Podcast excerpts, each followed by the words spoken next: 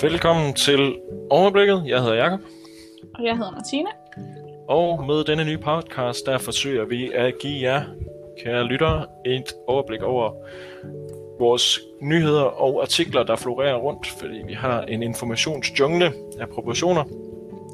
Og vi vil prøve at kort oprise, hvad der sker rundt i Danmark og en lille smule internationalt.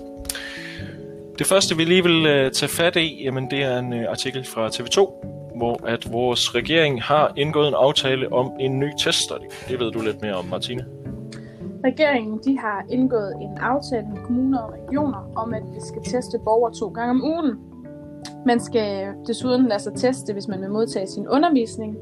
Så det vil sige, at fremover der bliver det altså et krav, at elever de skal lade sig coronateste på uddannelsesstedet med en til to ugenlige PCR-tests, hvis de vil modtage undervisning, når vores skoler åbner igen. Og sådan øh, lyder budskabet fra vores børne- og undervisningsminister, Pernille rosenkrantz Så har vi, har vi et, øh, en pejling på, hvilke skoler det her, der er inkluderet i den her strategi her? Hun øh, udtaler blandt andet også, at hun ikke kan melde nogen aldersgrænse ud endnu, men at det bliver en adgangsbillet, at man skal lade sig teste, hvis man som sagt skal modtage sin undervisning. Okay så. Jamen, så kan man jo så se frem til at ikke få lov til at få sin undervisning, hvis man ikke underlægger sig den her PCR-test. TV2 går faktisk ind og spørger, hvad med de elever eller forældre, som ikke vil lade sig teste, og hvad med elevens ret til den her undervisning. Og der mener øh, Pernille Rosenkrantz, at det er en interessant snak, hvad man gør, hvis nu der er en enkelt gymnasieelev, der siger, at man ikke vil testes. Og der fortæller hun, at man har ikke pligt til at gå i en gymnasie, men man har faktisk heller ikke ret til det. Godt så. Jamen, øh, så ja, øh, umiddelbart så jeg der ikke øh, vil lade jer teste. Jeg er personligt en af dem.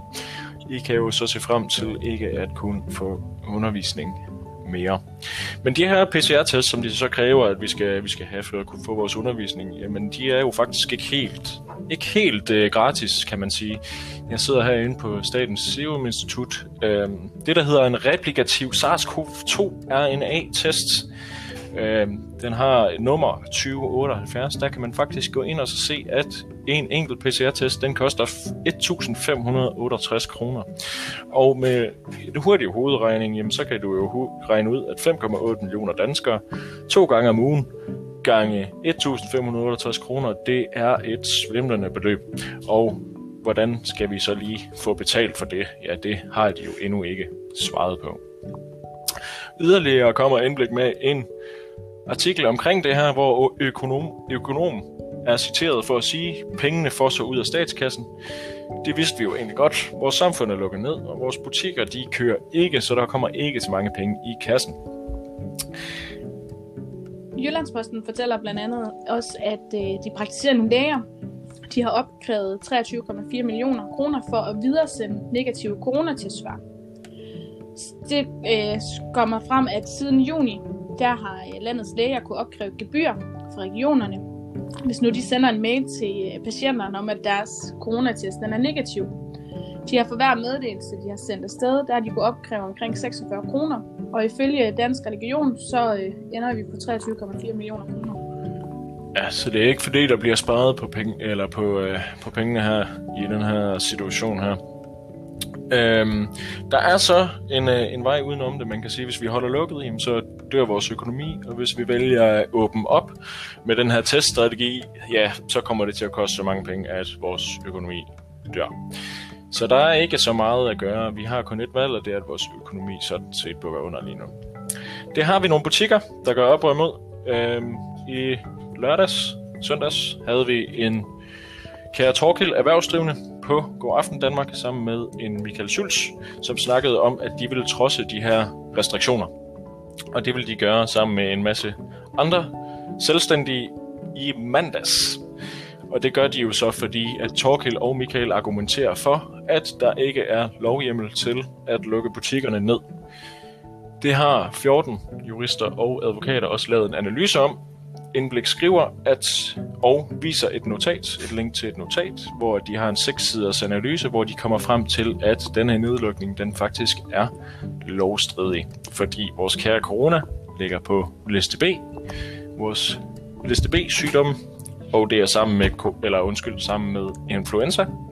Og for at have lovhjemmel til at nedlukning af butikker, så skal man skal det være en sygdom på liste A, sammen med blandt andet Ebola.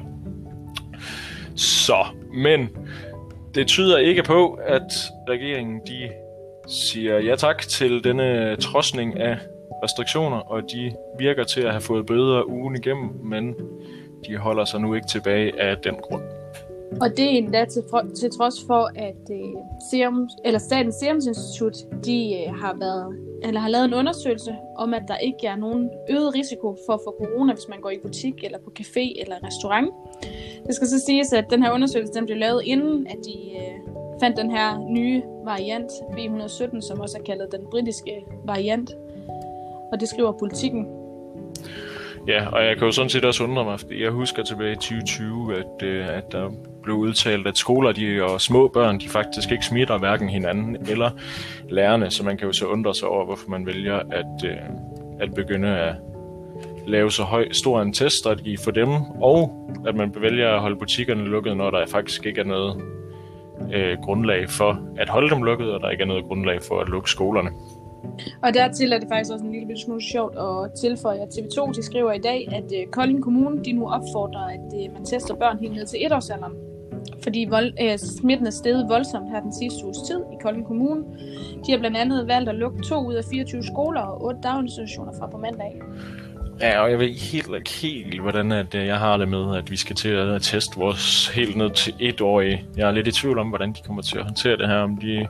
Jeg tror ikke helt, de forstår, hvad der sker. Så når de får stukket sådan en vatpind 14 cm op i skallen, så tror jeg ikke, de har det særlig rart efter. Men der er vist en ny, øh, en ny test, de er ved at komme i gang med lige nu. Det ved du lidt om, Martine. Jeg ved bare, at de på er det God Aften Danmark, Godmorgen Danmark, en af de her programmer, der kører på TV2, at der er lavet en ny øh, lyntest, hvor vatpinden ikke skal mere end de her 3-4 cm op i øh, næsen. Det vil så sige, at nu kommer den ikke op på de her 14 cm, men er egentlig bare lige i, i næsen. Øh, og verden på, øh, på TV2 der fortalte, at øh, for ham der føltes det bare som om, at øh, man pillede busse med til dem, der havde prøvet det. Så øh, ja, man kan det skulle ikke være så slemt. Nej, og man kan jo sige, at det er måske også lidt rarere, end at få stukket en vatpind op i, op i kraniet tæt på en hjernestamme. Men øh, kan vide, hvorfor de ikke forsøgte sig med det først. Men det ja, kan vi jo kun ja. sådan om, ikke? Yes, yderligere så, så har vi jo de her øh, restriktioner, som vi har nogle øh, butikker, der prøver at trodse. Dog så føler, har vi en, en artikel mere fra Indblik, hvor, at vi ligesom, hvor de efterlyser, undskyld, øh, efterlyser, hvor tallene for de andre tragedier, som den her coronahåndtering, jamen den ligesom, øh, hvad, hvad det resulterer i. Og det er blandt andet, de spørger efter øh, tal på selvmord, konkurser øh, og folk, der føler sig mere ensomme. Øh, og der, de vil også gerne have at vide, hvordan der kan være en stigning i øh, recepter på lykkepiller. Øh, den artikel den har de lavet baseret på en undersøgelse, som Hope har lavet, hvor de er kommet frem til, at 40% af de 18-34-årige de føler sig ensomme under corona. Og de fortsætter så med at spørge, jamen, om vi ikke kan blive enige om, at det er en katastrofe. Jeg vil i hvert fald sige, at det er noget skræmmende, at næsten halvdelen af vores 18-34-årige de føler sig ensomme.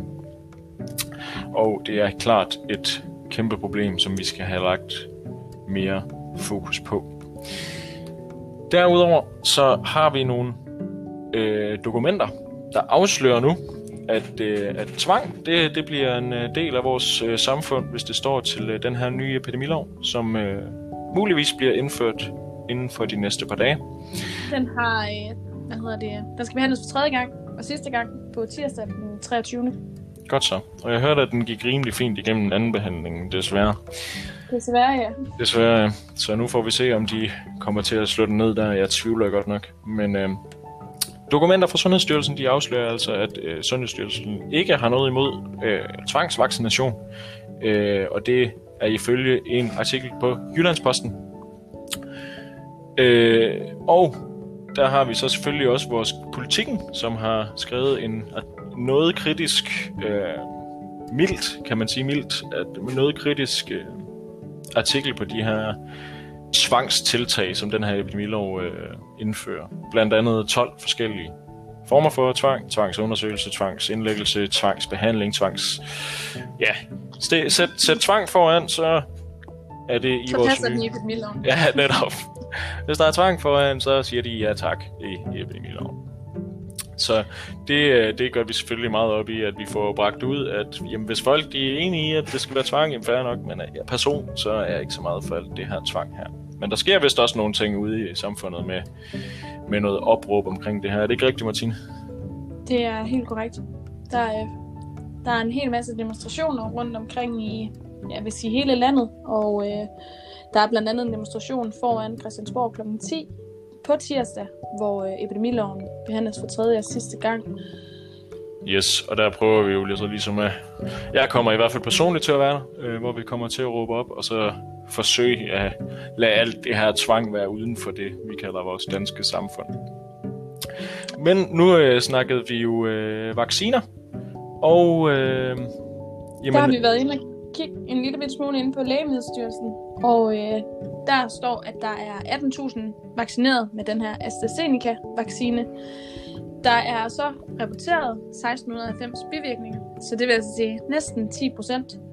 Ja, og så kan man jo lige tilføje til den, at normalvis så siger man, at når man får en vaccination, så er det omkring 10%, der melder om bivirkninger. Og så kan man jo så selv tænke, hvor mange det så er, hvis 10% af dem, der er vaccineret, har meldt bivirkninger, og det kun er 10%, der melder bivirkninger. Skræmmende udvikling. Det tyder i hvert fald på, at øh, langt de fleste får bivirkninger af den her vaccine. Det kan man i hvert fald godt gå ud fra. Det, der er lidt underligt med de her vacciner, det er jo, at der er så mange forskellige. Ja, og der kommer hele tiden nye ud. Jeg hørte lige, at der kom en, øh, en ny vaccine, der snart blev godkendt, Johnson Johnson. Øhm, så det er ikke fordi, de løber tør for vacciner, men, øh, men spørgsmålet er jo så, om de kan holde styr på alle de data, de får ind med, hvem der bliver vaccineret med de forskellige. Og spørgsmålet er, så man får den samme anden gang. Det er noget, man skal vaccineres to gange, ikke? Jo, lige nøjagtigt. Du skal vaccineres to gange, og faktisk så, har, øh, så har, er der nogen, der har været ude og nævne, at man muligvis skal vaccineres en tredje gang, men det er altså ikke bekræftet, så det er ikke noget, vi lige kan melde om endnu. Men når vi snakker vacciner, så var de jo ude at sige øh, tidligere i 2020, eller i 2020, at øh, det muligvis kunne have en indvirkning, indvirkning på fertilitet, så gravide og dem, der havde intention om at få børn, de skulle være påpasselige med at vælge at blive vaccineret. Den her øh, mangel på data og mangel på resultater fra øh, gravide og øh, ja, lignende, det vil de nu rette op på i USA. En artikel fra Newsmax siger, at øh, der nu er påbegyndt en, øh, en forskning på, hvordan de her vacciner reagerer med gravide kvinder i senere stadier af graviditeten. Det, vi snakker om cirka 300, eller vi snakker om 350 øh, frivillige, der er mellem 27 og 34 uger fra fødsel. Øh, så de, øh, de er jo så blevet, øh, hvad siger man kalde det, ind til ligesom at se, om deres børn kommer til at kunne klare, eller deres øh, graviditet kan klare den her vaccine her. Så det følger vi selvfølgelig op på senere. Og lige her til sidst er det, øh, har jeg lige en tilføjelse med. Der er mange af os, der har hørt om det her laboratorium i Wuhan, som der har været en masse kontroversiel øh, snak om.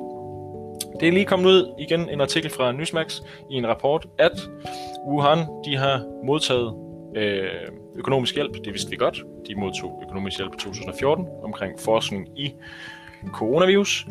Og det viser sig faktisk, at de er har mulighed for økonomisk hjælp helt indtil 2024. Og det er altså fortsat i forskning i corona, udvikling af coronavirus i frugtflagermus. Og rapporten melder, at den virus, der er tættest på den coronavirus, vi har ude i samfundet, den er faktisk 96,2% genetisk ens med den, som de har i deres laboratorium. Så den synes jeg, at vi bare lige skal lade ligge der. Og så synes jeg nu, du taler om, øh, om flagermus her, at øh, Statens Serum Institut de øh, advarer om, at mange dyr udgør en trussel i forhold til nye epidemier. Det sagde Henrik Ullum, øh, som er direktør i Statens Serum Institut, blandt andet på pressemødet i torsdags, hvor han øh, gjorde det klart, at risikoen for nye epidemier udvikles og rammer også er direkte forbundet med at have mange landbrugsdyr. Ja, det, det går så lidt den forkerte vej, fordi jeg kan altså godt lide vores landbrugsdyr. Jeg kan godt lide en god burger en gang imellem, men, øh, men lad os se, om de så får, får lagt dem ned. Vi skal lige huske på, at, øh, at den her coronavirus, som er så omtalt, jamen, altså, der er stadigvæk langt over 99%, der overlever et forløb med den. Øh, og det er tal fra CDC, Center for Disease Control over i USA. Yes, og det var sådan set, hvad vi havde øh, for nu her i Overblik. Jeg hedder Jakob. Jeg hedder Martine, og tak fordi I lyttede med. Vi ses. Hej hej.